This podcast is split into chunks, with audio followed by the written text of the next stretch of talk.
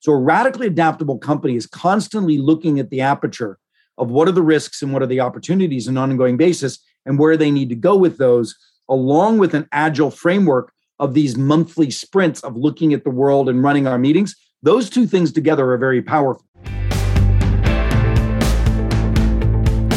You're listening to the Elevate podcast, and I'm your host, Robert Glazer. Join me as I talk to world class performers about how they build their capacity and reach greater heights in leadership, business, and life, and how you can do the same.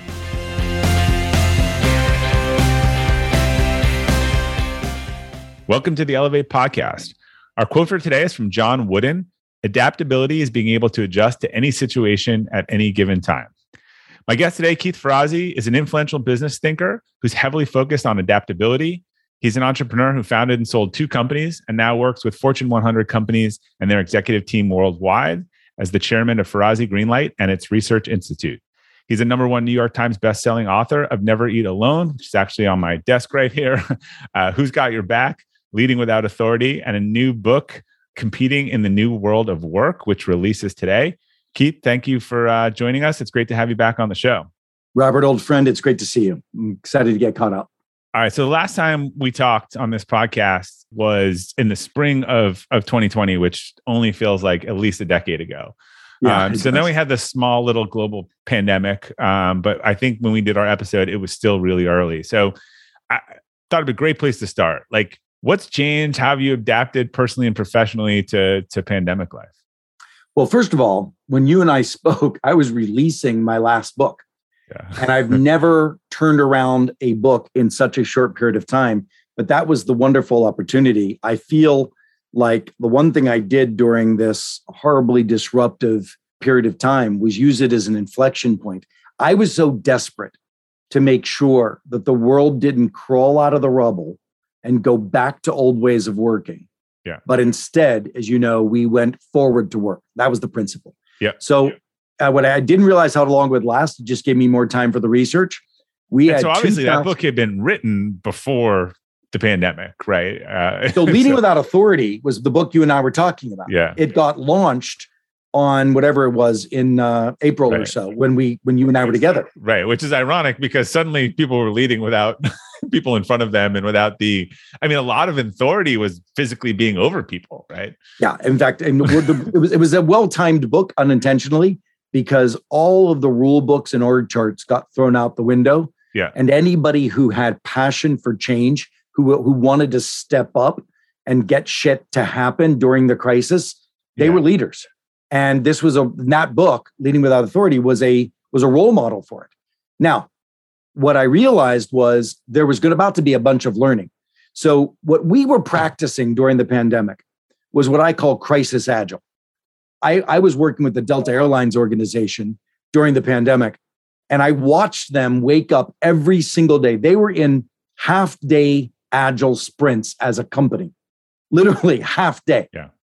The, the pandemic killed all the sacred cows. We can't do it. this. We couldn't do that. Right. We, remote work would never work for our company. I mean, all all those absolutes just went right out the door.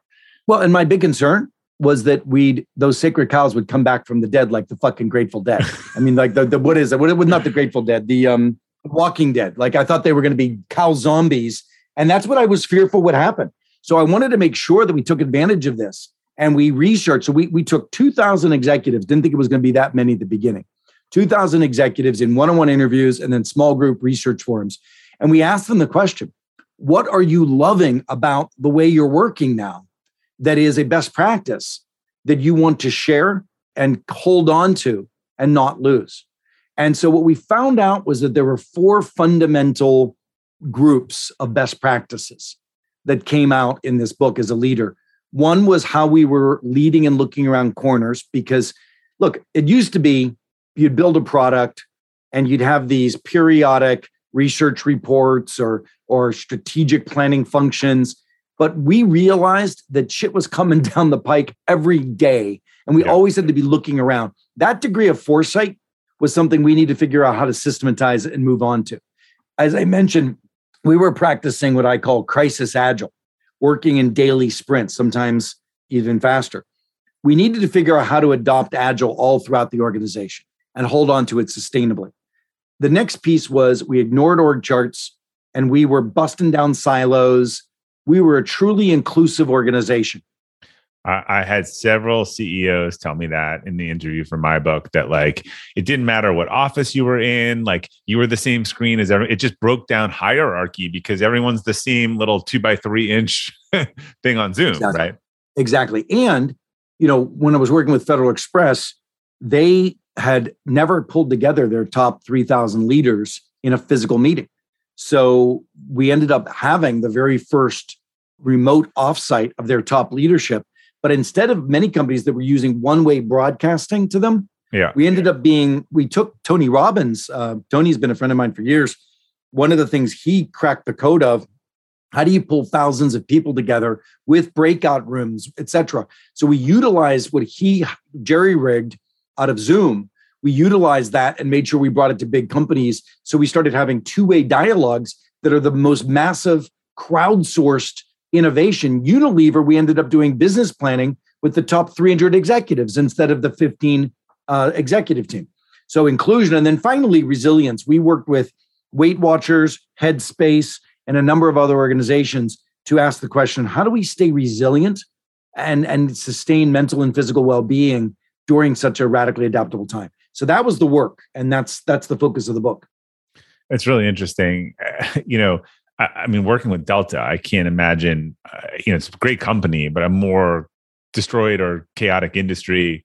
I'm, I'm flying Delta this afternoon. Actually, I, I mean, you can't give me the insight on this, but I wonder, in some ways, other than the masks and stuff, traveling right now is much more of a pleasure. Like, oh, you need to switch flights, you switch flight. You know, all the fees have gone away, and all the it, it's become more customer centric. And I was just saying yesterday, I'm like, it's just such a pleasure. Like, I, I hope it lasts. I don't know that it will, but everyone. well, i'm not sure it's going to last with everybody but it's Yeah. going to last with delta delta knew that it, when they lost 90% of their revenue they were going to reinvent themselves for coming out of this maybe 30% smaller but better stronger more more loyal customers and they did it. I mean they they did some things that i was just blown away from. They were the no middle seat, right? They were the no middle seat were the first ones right? And they held on to it. But the other thing they did was they invented a uh, a patented technology that allowed these uh, planes to be cleaned fast Oh, it was a robot, right? That like and better than others. UV. and guess what? They, yeah, and they gave away the technology to their competitors because it was the right thing to do i mean that's just it, what they did they were such ladies and gentlemen they focused on the customer it was an extraordinary turnaround So, what do you think for the industry? Like Southwest has been the one who stayed on, hey, no fees and you can change and flexibility. And but I know these fees were like, you know, majority of of revenue. Like, do you think most will go back, or or they'll try to stay with this? Hey, how can we be more? How can you have someone spend money with us and then keep it in the system and keep them happy and you know not feel like they're getting gouged? look these these organizations had pretty thin margins in the Yeah. first place They're- they're heavy overhead organizations it's very interesting what one of the things that i think will be interesting to watch is whether or not these organizations take advantage of the hybrid work world despite the fact that some of them feel like they're working against hybrid Yeah. so the idea of what's you know what is an airline's competition it's anything that erodes getting on a plane and and, ta- and having a meeting and so I fear that that is going to be an element of internal turmoil for some of these organizations. But it can, in fact, if they were to reduce some of that, you know, that physical footprint that they have, it could actually reduce some of their their costs that they could pass on to customers. Right. But look, the flip side of that, or you know, you charge a price that that includes that in it, you know, and now it's you know twenty dollars more, and you have the flexibility. But I, you know, but the flip side of that is, you know, the leisure, you know, people just want to see their friends, they want to go places. I know they've been all the airlines have been repurposing jumbo jets for domestic routes. You know, it's it's again adapt. I if there's any leader or CEO sitting out there like waiting for things to go back to 2019, Get it? I'm just not. Well, that would be. I, I'm saddened for you if that's Yeah. who you are. That's the whole reason for the book was to give you a roadmap of the best. Look, no, I didn't meet any one executive that did it all right, but I did meet 2,000 executives that were doing parts of it right, and we wanted to aggregate that Right. into a single roadmap. Have you ever owned something that inspired you to up your game? Two years ago, I bought a dual suspension mountain bike for the first time, and it pushed me to ride trails that I had never been willing to try before. When we own exceptional things, they inspire us to do exceptional things. The all new Lexus GX has exceptional capability that will have you seeing the possibilities you never knew existed. Its advanced technology and luxurious interior mean that wherever you go, you'll never go without. The Lexus GX comes with available dynamic sky panorama glass roof, available front row massaging seats, best in class towing capacity, available 33 inch all terrain tires, and available multi terrain select. I've seen the new Lexus GX popping up all around my town, and not only does it have the capabilities to take you to new places on and off the road, but it's a great looking car. The new Lexus GX is ready to raise the bar for you. Live up to the all new Lexus GX Luxury Beyond Limits. Experience amazing at your Lexus dealer. When you're hiring for your small business, you want to find quality professionals that are right for the role. That's why you have to check out LinkedIn Jobs. LinkedIn Jobs has the tools to help find the right professionals for your team faster and free. LinkedIn isn't just a job board. It helps you identify and hire professionals you can't find anywhere else, even those who aren't actively searching for a new job but might be open to the perfect role. Case in point, last year I asked the CEO of a major ski resort how he got his job, and he told me that he saw it on LinkedIn and decided to apply. In a given month, over 70% of LinkedIn users don't visit other leading job sites. So if you're not looking on LinkedIn, you're looking in the wrong place. On LinkedIn, 86% of small businesses get a qualified candidate within 24 hours. Hire professionals like a professional on LinkedIn. The team at LinkedIn is also constantly finding ways to make the process easier. They even just launched a feature that helps you write job descriptions, making the process easier and quicker. Post your job for free at linkedin.com slash practical. That's linkedin.com slash practical to post your job for free. Terms and conditions apply. So other when we talked about some of these things, but what were the what were the things that weren't obvious to anyone before the pandemic that you would say just got that the bleeding edge people knew? And I know you and I were talking about some of them, but they just got pushed up five years, and now it's yeah. And I, I would even say I'll give you one that even the bleeding edge still hasn't figured out. Yeah, which is you do not start uh, collaboration with meetings. So everybody said, "Oh my gosh, we can do remote," and everyone was patting them on themselves on the back, proud of themselves that they could take an old form meeting that they used to have physically in a room. Yeah, this is how is how all technologies get misused. Plays, yeah. the first movies were videoed plays. The first e-commerce stores were were physical, like malls recreated. Yeah, and so these folks just ported old style collaboration into into a remote setting, and then everybody was degraded by Zoom gloom because one meeting after another. So the big thing that we've we've made teams awaken to is the power and the importance of asynchronous collaboration. How do you start meetings in the cloud? How do you begin? So, you know, I'll give you a, a simple example. One manufacturer had a problem with retooling its manufacturing during the pandemic, and it was going to have a meeting with 12 people in it. And I said, no, let's create a document that says, what's the problem? We're slow in the retooling. What's a bold solution? Let's reduce the complexity to the product so we can speed up the retooling. Um, who's going to be pissed off about it? The marketing organization. And uh, who should be involved in the meeting? Here's 12 people. We sent it out to 12 people.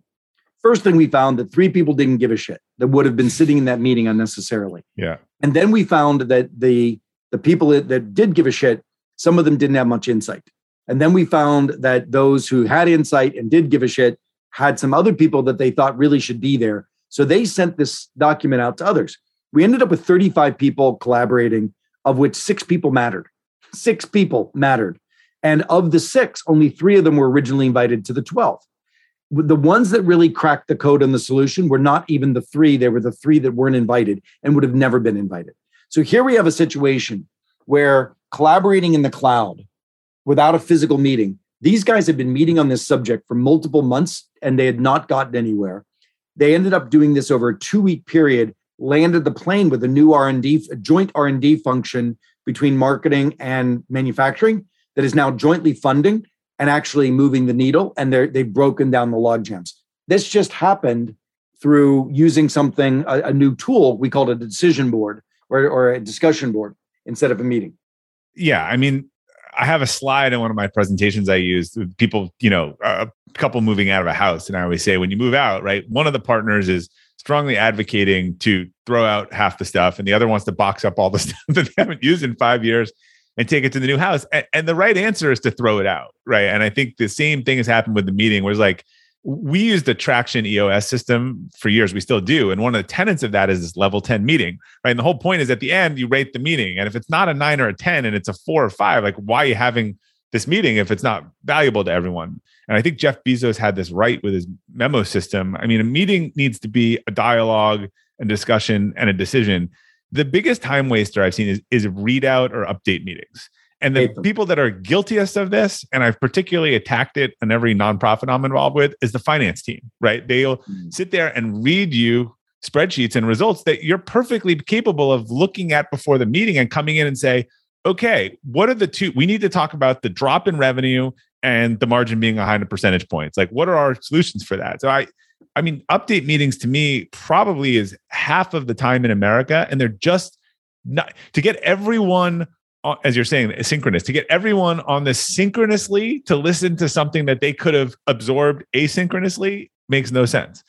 Well, you know, one of the things we started to do is using stand ups. So I was talking to the 3M organization and they were they were sharing some of the things they were doing around agile. And I said, "Well, but you're still on a global basis trying to struggle to find time where everybody in the world, China and you know, where I forget where they are, mid Midwest, yeah. can be at a stand up at the same time. And so someone's staying up late or someone's getting up stupid early. So I said, why do you do that? Why don't you send the standout report in a five minute video format to everybody? And then open a document where everybody that would have been at the stand up has a 24 hour period where they can watch the video and challenge the scrum, give an innovation, offer support or help, and there's a set of questions they ask. Now you've done the stand up in an asynchronous fashion, and the person gets all the feedback. Now, if the person wants to follow up with a couple of individuals who had particularly insightful things to say or provocative questions, that's great. So they've adopted that, and it's just been totally transformative to how they thought about agile stand ups asynchronous video is is a tool that I learned during COVID. I learned when we were going through crisis and we had employees all over the world. Like I'm not going to get them. I, I always say like if you're presenting you know one way on a webinar everyone can see you right? They see your smile like it gives a little more character. Like some of these were grave messages some of these were encouraging ones and so it was important to be seen. But to make some people in you know asia wake up at 6 a.m to make it work for everyone to watch you know a message that has to be i just started making five minute videos and sending them out to the company I'll show you something else that I've done. Listen to this, just, uh, just two seconds. Hey Keith, I've been out of pocket. Sorry about this. Um, love to support you. Um, so you know who that is. That the voice sounds very familiar. It's Tony yeah. Robbins. Tony's a very busy guy. He's a very busy guy. He and I have ongoing, deep, deep emotional conversations in just asynchronous tech uh, voice message. Yeah, and it's amazing. We like literally have entire meetings that our office can never get scheduled to try to get us together. We just go back and forth, and it's really wonderful. It's fantastic. And it's something little like that. I mean, you know, it's and it's different than just texting or email. My wife was using an app like that with her friend one weekend. It was like a video app, and you just sent them back and forth. And I was like, it's interesting. Most people don't communicate that way, but yeah, it think about the time that we spend in the in between. Yeah, in between, 10 people and an EA on a message trying to find 45 minutes, right? That and it ends up happening a week after you actually needed to talk. Right. So I think you're right. I think that's probably a really bleeding edge. What is a what does a almost asynchronous meeting space look like that has some content, some assets? Not everyone are, are maybe in it as once, but it's it, it's a space that's created around solving that issue, and people yeah. come into it and out of it like who's doing that or what technology is doing that? Well, uh, the answer is it's as you know, it's not the technology, it's the use case, it's the mindset. Every technology can do that. Right. Who cares what the technology is? You know, the ability to jerry rig technology to change the way we work. And this is where that's I a SharePoint could be like a really good for something like that, right? Exactly. SharePoint, you know, it could be anything. Yeah. We have uh we had 300 of the top CIOs in the world in this discussion. FedEx, Coke, Procter and Gamble. I mean, like the biggest companies in the world. Yeah. And these individuals were working with us to make sure that we understood if we're going to implement hybrid, how do we make sure that we're not just putting tools in place, utilizing to support old ways of working, but how do we reboot the way we think about work while we use these tools? And every one of them had different technologies. The problem was getting people to say, we're going to start collaboration, not in a meeting. And what we identified were that there are eight myths associated with work that we needed to be rebooted before we utilize the tools well. Yeah. You asked me some of the big ahas, right? And uh, one of the big ahas, and shouldn't be an aha for you and I, which is that most teams suck. They so wait, they suck or the way they work sucks. well, I'll tell you, 81% of teams claim that they are underperforming teams. 81% of teams, right? And when you double click in, I'll give you uh, on a scale of zero to five, only 2.4 claim that their team is courageous and can speak up in a room. 2.4 yeah. on a scale of zero to five. This go, I mean, this is right at Patrick Lencioni's, you know, foundation, right? Trust gets to disagreement.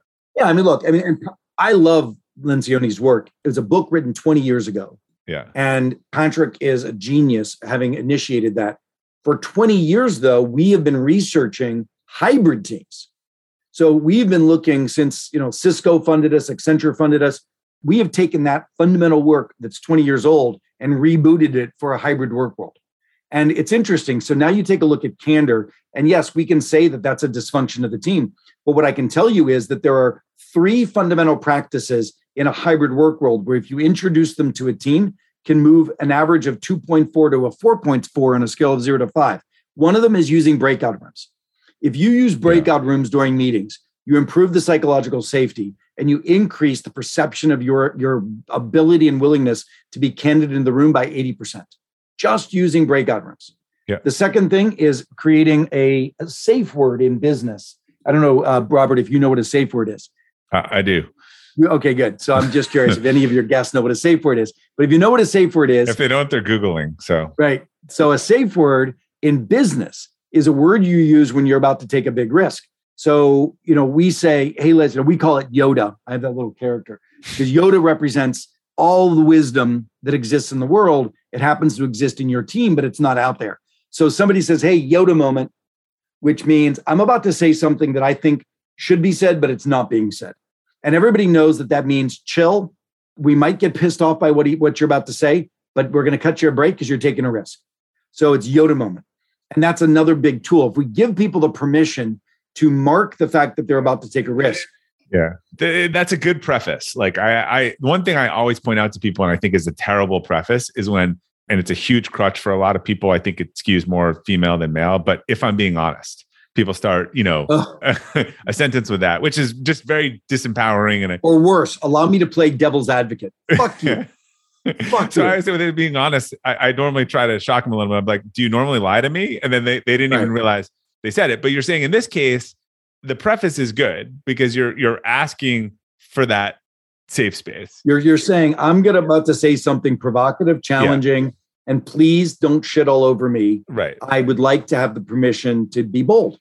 Right. And now, obviously, up front there has to be a social recontracting. So one of one of the things that we do with when we're coaching executive teams, and that's as you know, Robert, that's my core business. Yeah.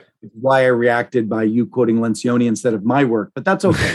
So the which I love Pat, and he really was the grandfather of all of this. So I totally get it. I, I just think that pyramid is. I, I, think that's one of the that to me when he put out that work and following that and realizing the the false agreement and what a danger a false agreement is versus like let's have it out and then let's because we well, trust but, each other. Again, and Kim Malone Scott is a dear friend as well. Yeah. And you know, with radical candor, she's amazing. The work that we have to bring in though is a new social contract yeah. Because what we realized is that our data showed that we have poor social contracts. The myth is that if I speak up in a room against a peer, I'm throwing them under the bus. Right. That's a myth. We're not throwing you under the bus. Well, this is Adam Grant recently said on this on this is task conflict versus relationship conflict, right? right. That is a, is a huge difference when it's, you know, arguing the substance of you might everyone might agree on the problem, but no one might agree on the solution, right? Well, there's also uh, to go into methodologies for a second. There's three things that break down trust, right? Professional disrespect, meaning you not getting your shit done, um, or I don't prove your, your opinion, etc. Personal disrespect or challenge around I don't like you, I don't like your style, I don't like your ethics, whatever it is. I don't like you. And then structural trust, where there's this um, struggling over a resource or a boundary or turf, etc. Right. So those are the three things that break down trust: structural, professional, and personal. And it's interesting because I, it bothers me to a great end when companies say, "Well, we just have to build trust in our team." That's such a nebulous idea. You build trust through delivery, you build trust through personal relationships, and you build trust by eliminating archaic barriers of turf and silos that people think they have to stay within and swim lanes. Right. So we've got to break these things down into their component parts to matter. And a lot of that, again, is the social contract. We've got to reboot the social contract consciously, verbally, clearly. And one of them is I'm not throwing you under the bus if I critique you. I'm actually I give a shit enough about you that I'm not going to let you fail. And once you believe I'm not going to let you fail, and that's my job, that means that person will receive that information. Now, the other thing very interesting we found in our research in this past two years is what happened was there was this shift from hierarchy to peer to peer.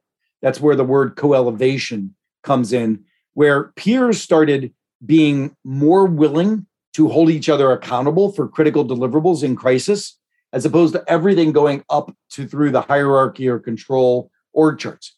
It, when that's true, it's interesting.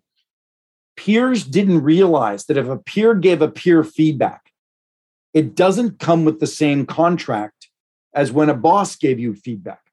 You're saying the boss just has implied permission. The boss not only has implied permission, but the boss has has something added to the feedback, which is a directive. So if I work for you, Robert, and you say to me, I don't think you should wear black shirts, I'd be like, okay, my boss has told me I shouldn't wear black shirts. I probably shouldn't wear black shirts. Now it's a directive, and I've got to absorb that. If a peer says to me, I don't think you should wear black shirts, I don't have to do shit about that. Yeah, and you probably get angry, and you're like, "You green shirts are ugly," right? so, and what, what what I would say in a situation like this, not to lose the point, is okay. A peer just gave me a data point.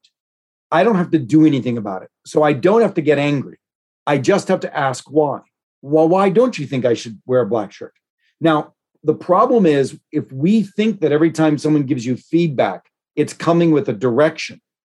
We're used to hearing feedback and direction tied together. A boss gives you feedback, he's telling you what to do differently, and you have to do it. The problem is when a peer gives you feedback, you're reacting as if you have to do something about it, and you don't. All you've got to do is say, That's interesting. Thank you. I'm curious. Tell me more. And if we have that dialogue among a group where we start to realize that peers should give peers feedback abundantly, but peers are not allowed to think that their feedback is a directive. Now, all of a sudden, it's just data, and we can analyze the data without defensiveness. But that's a part of the, the new social contract that we've got to negotiate with each other. So, in the social contract, is this a top down is this a t- is each team need to make this within an organization or does it need to be at a higher level? Because it occurs to me that yeah i'm not sure where it lives. So all of this is housed in this new book right? And when we go into a company to coach this into a culture we can do it in three different ways and I, i'll tell you the ways that are most productive the best way is you give me an important team in the company and we will coach that into the team Okay. What's the most important team in a company? The executive team. So that's why we often work with that executive team. The other place is a critical transformation that's happening in the organization.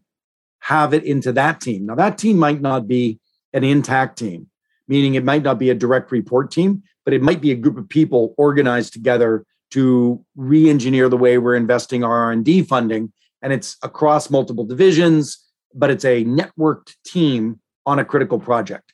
Right. If you reboot that team's social contract, that's incredibly powerful because you can see it it lead to a set of real results that matter to the company faster.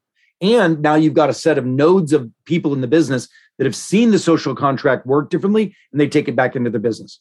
Right. And the third way is a very traditional way, and I'm not prone to it, but we have this project, we have this service line because people still want to buy it that way, which is by coaching and training and development which you roll it out to all managers. We teach managers how to do this. Now, I frankly would rather coach it into existence in a real life team with a real life project because you can see it correlate to outcomes. People awaken to it. They it, it becomes more ingrained in their work as opposed to training and workshops. Right. So when it's theory versus when it's actually you're Yeah. using exam, it, it just I can get it. It doesn't hit it. I was just saying this, you know, I was talking to my my buddy Dirk, who he and I have this business now that we created together. And you know, one big, very big Fortune 10 organization wants to roll out this methodology to everybody. So they're doing workshops. And I said to him, I said, damn it, you're gonna have a 20% Yeah. uptake. you know, 20% if you're lucky. We need to be in the room when that leader leaves your training, watching him, coaching him, how he's bringing this tool. Because, you know, it's funny. I was working for, I'm not going to say who the company is, very big one. And this is now after three meetings already. And we had done the diagnostic on candor that we do when we coach teams. And he, he was a 2.1 of candor in his team, What's the scale? a zero to five. Okay. Bad, but if it was 10, it was even it was even yeah, worse. even worse. But bad either way. we get to the third meeting, which is when we usually do the benchmark again. All of their stuff had lifted successfully, except for this piece on candor. He had gone to a three. And he looks at this and he gets upset. It was so funny. I'm sitting there watching, and he gets upset, the leader. And he says to his team, Damn it, three is not acceptable. Yeah. Three in candor is not acceptable. I want to see this number at four. I keep telling you, you need to be candid in the room. He's shouting at his team. They're scared to death of him. Yeah, He's yeah. fucking scared to death, right? and I just paused. I said, and I said, Jay, it's not, his name's not Jay, but I said, Jay, I said, I am, Pink elephant said- moment. Yeah. I said, this is fucking hysterical. I said that out loud. I said, here's the deal. I don't want you to say a word. Getting that number to four is all on you, nobody else. What are you going to do between now and the next meeting to get that to a four? It's all on you. It's your fault. It's your responsibility. You don't talk to your team about it. If it's not a four, you're a failure. I look forward to seeing you next month. And he just laughed and he realized he's right. You know, it, it was his number, not the team's number. Yeah. And they got up to a 3.8 in less than a month, and they ultimately got up to a 4.4. So I was pretty happy. That's pretty funny. Hey, Elevate listeners. Whether you're selling a little or a lot, Shopify is the partner you need to keep the cash register ringing for your e commerce business. Shopify is the global commerce platform that helps you sell at every stage of your business. Shopify helps you turn browsers into buyers with the internet's best converting checkout, 36% better on average compared to other leading platforms. I advise a lot of companies in the e commerce space, and almost all of them have migrated to Shopify. And as a buyer, what I love about buying from Shopify enabled sites is that they already know who I am, and I don't have to create a new account or enter all my payment info. The ShopPay service makes it faster and easier to buy, which surely helps with conversions. Shopify powers 10% of all e commerce in the US, and Shopify's award winning help is there to support your success every step of the way. Sign up for a $1 per month trial period at shopify.com slash elevate, all lowercase. Go to shopify.com slash elevate now to grow your business no matter what stage you're in. Shopify.com slash elevate. So, one of the ideas in the new book is the leadership model of radical adaptability. So, how do you define that and how does it differ from what we've seen before? So, as you know, today's the book launch, and I've been on a lot of podcasts. So Yeah. I forget whether or not I said this in this podcast or the one right before this. Say But- it again. It's important. Yeah. We, we talked so about important. adaptability earlier, but I don't know whether you went into Well, we've been practicing crisis agile, right? Uh, this Yeah. is, and crisis agile was out of crisis. We went on these very short work sprints and then we reassessed. Short work sprints, reassessed. And that worked beautifully for us. It allows us to get through this crisis. What we need to start to do is adopting enterprise wide agile in our organizations.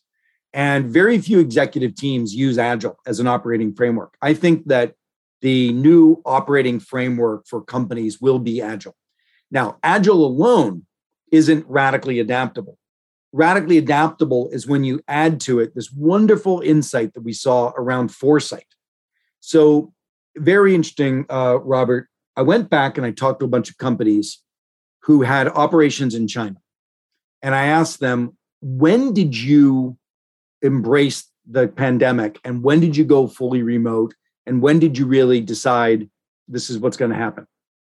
80% of them were caught on their heels on March 13th. Yeah. And it was interesting because the, these are companies that literally on the 11th were mentioning COVID, but it wasn't the cri- it wasn't a crisis. I still I remember like it was just logarithmic time period. Like a week before, whatever you were doing that was okay was not okay. I just I remember saying to people every day um, after March 13th felt like a week. But when I found one company which didn't have an operations in China, it was Lockheed Space, run by uh, Rick Rick Ambrose. What he had was something that all organizations need to have going forward. On a monthly basis, he brought his team together and there was a five minute window on the executive team meeting where every person had look was was responsible for looking at the world of risk and opportunity differently. The sales organization was looking at competition. Marketing organization was looking at customer insights the whatever. Right. the cfo was looking at whatever. But they all had and, to come with what what's going to hurt us right? What's going to hurt us and where are the big opportunities? Right. five minutes they would say, okay, we're gonna we're gonna do our uh, foresight assessment, and anybody have anything? Not everybody would. You know, you don't have to say anything. But one person in December said, "Well, bit, we we've heard about this virus in China, and we think it could be you know serious over there. We've got supply chain and dis- potential disruption from Asia."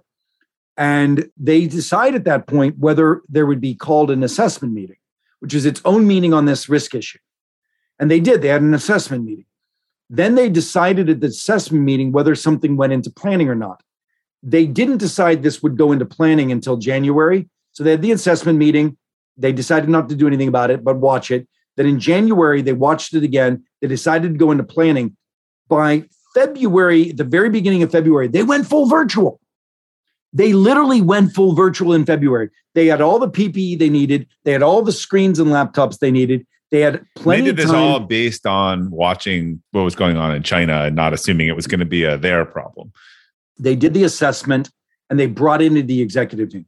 There were other organizations, uh, some banks that they knew it in their risk assessment group, but their risk assessment group couldn't get the executive team time to act on it. So this is the point is that as executive teams, we need to bring this foresight question into a crowdsourced, dispersed responsibility of the team, not a division if you're a big company that does strategy and and risk mitigation, but actually bring it into the group and disperse it among the team and then respect the time for it. So a radically adaptable company is constantly looking at the aperture of what are the risks and what are the opportunities on an ongoing basis and where they need to go with those along with an agile framework of these monthly sprints of looking at the world and running our meetings, those two things together are very powerful. Now, the two things you add to that is realizing that in a hybrid and a remote world, we can have massive inclusion. That example I used earlier wasn't 12 people, it was 35 people involved in the discussion. We can actually have radical inclusion. And finally, how do you do all of this while staying resilient and keeping our energy strong and not dying on the vine like so many organizations are doing today from a mental well-being perspective.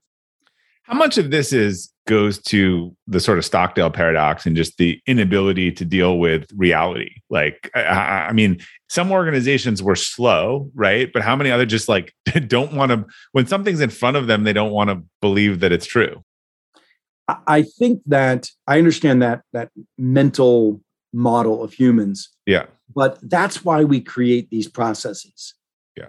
Right? This five minute assessment time, then you have the actual assessment meeting.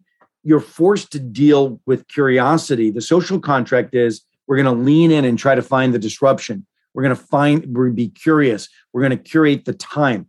So, what I'm excited about is this model that we created in the book that we extracted from 2,000 executives of their best practices, like Rick did, et cetera, like FedEx did, is none of us really had it right but all of us had it somewhat right. And I wanted to pull it together into a single algorithm for how do we lead in a radically adaptable fashion. And I, I look, I think we've been in radical volatility for a long time. It just got heightened in the last two years.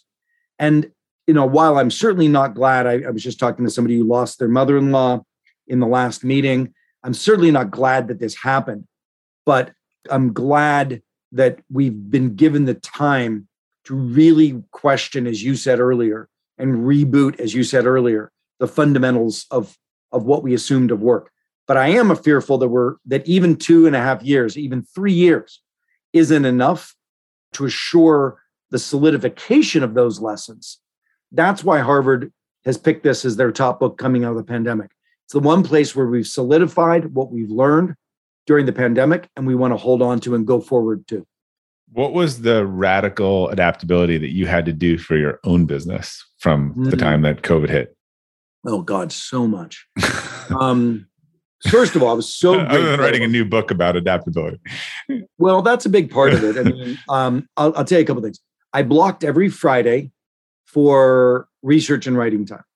Now, I had a team of 14 people working on this, but my Fridays became my day to receive all this information, collaborate with the team, write, edit, etc. So, blocking critical time for things like this, where in the past it was very difficult for me to find the time, which is why my last book took me eight years to write, hmm. whereas this one took me less than two.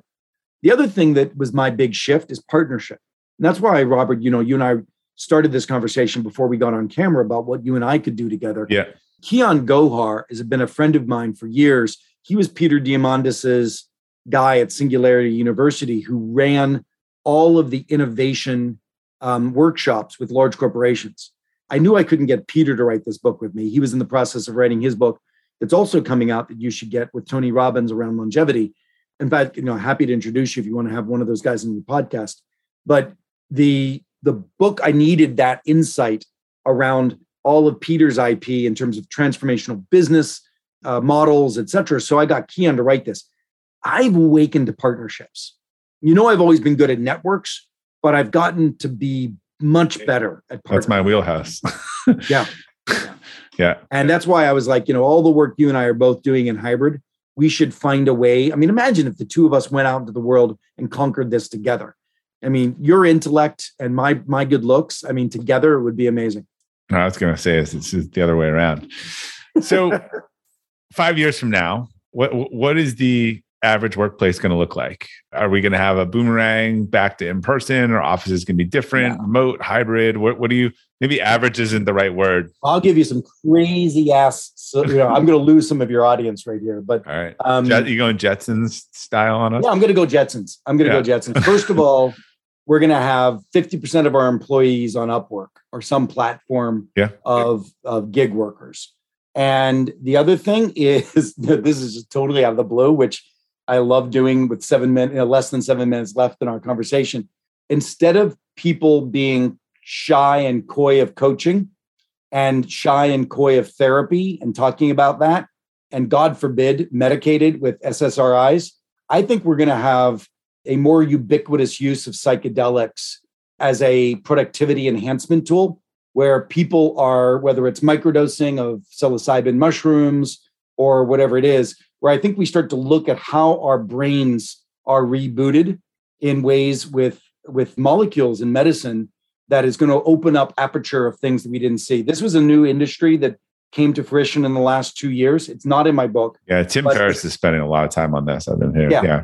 I think that that's going to be, you know, I think we're going to start to cut down the barriers of narcissism and insecurity and psychological unsafety in ways that'll be pretty significant. It's only, you know, right now you can there are ketamine clinics that people can go and get significant reboots on. Um, we're going to start seeing that being more normal in helping the messy people stuff in business. I, agree with you with this Upwork thing. I, think the interesting challenge for leaders is is what is the core and what is the not. I, I said the problem I'm seeing now, and the problem is from a supply labor, you know, imbalance. We flipped so hard to labor having all of the power that I, I'm seeing a a gig job mentality in the organization. You know, I, I want what I want when I want it now and and obviously as you know like great cultures and stuff you, you need teams and and goal you can't optimize around you know individuals so how, how will companies balance this sort of the core and the team and the shared goals with the sort of mercenary bring in the talent to do a specific job? Well i think people will will vote with their feet. Gig worker will choose where to go based on how that receptivity is. So if you've got somebody hiring mercenaries and treating them like mercenaries versus individuals deeply appreciative and respectful for the time you're giving us and nurturing you, there's going to be a competition for where gig workers should go. I mean, right now, I'm I don't know if Upwork has you know a five star process where if Yeah. you've done work, you know, it's going to be reverse Uber ratings. You're Right. not just rating the the worker, you're going to be rating the client like a Glassdoor kind of thing.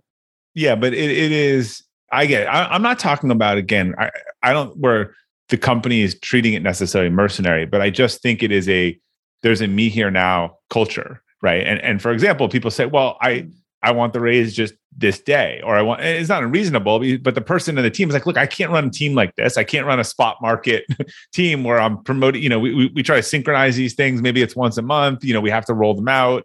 I'm curious to see how this plays out. Again, if you want to be a gig Well, worker, I'll tell you what's we're going to see. We're also going to see software adapt to this. This is the holacracy, yeah, which, which we don't have enough time to jump Yeah. into. I mean, yeah, have everybody go to thetonyhsiehaward.com yeah, and see what companies are doing on the radical edge. I think we're, we're going to start working in self managed network teams, but we don't have any software to support that. Yeah. How do te- teams come together in networks? So that's a whole different thing. Let's talk about the book because I want to I want to make sure people get this book. yeah. I, I was just you, you beat me to the last question, which is where can people learn more about your work, the book? Uh, I know you got an offer out there for everyone. Yeah, the most important thing I would say is the book's out today. Please go and uh, get it from Amazon. But if you go to radicallyadapt.com, radicallyadapt.com, or go to our research website where we posted all of this research, go forward to work.com forward slash book. We're giving you a free video series around this book. Every chapter has a 10 minute video teaching you how to use this book. And I'm very proud of the video series. We're going to be selling it next month. Right now, it's for free to encourage you to buy the book now. So please buy the book, and you're going to love all the research. It's going to it's your opportunity to learn from 2,000 of your peers around how they've used this time as an inflection point to go forward, not back to work.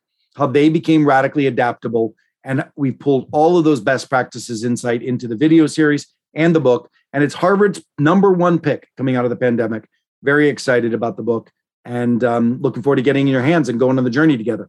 All right, Keith. Thanks for uh, thanks for joining us again, and and good luck to you on on launch day. Robert, thank you. Look forward to partnering with you. When we see each other next, we'll be talking about our new partnership. There's a lot of people I want. Okay, yeah, we're we're all done with the pandemic, so it might not be done with us, but I I'm looking forward to those in person meetings. So you can learn more about Keith and his new book, "Competing in the New World of Work," on the episode page at robertglazer.com. We'll also include uh, the link he just shared. Uh, if you enjoyed today's episode or the Elevate podcast in general, I'd really appreciate if you could leave us a review as it helps new users discover the show. Thanks again for your support. Until next time, keep elevating.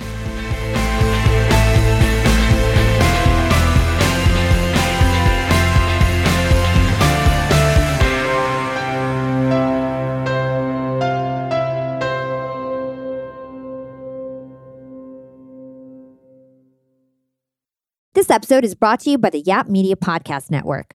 I'm Hala Taha, CEO of the award winning digital media empire, Yap Media, and host of Yap Young and Profiting Podcast, a number one entrepreneurship and self improvement podcast where you can listen, learn, and profit.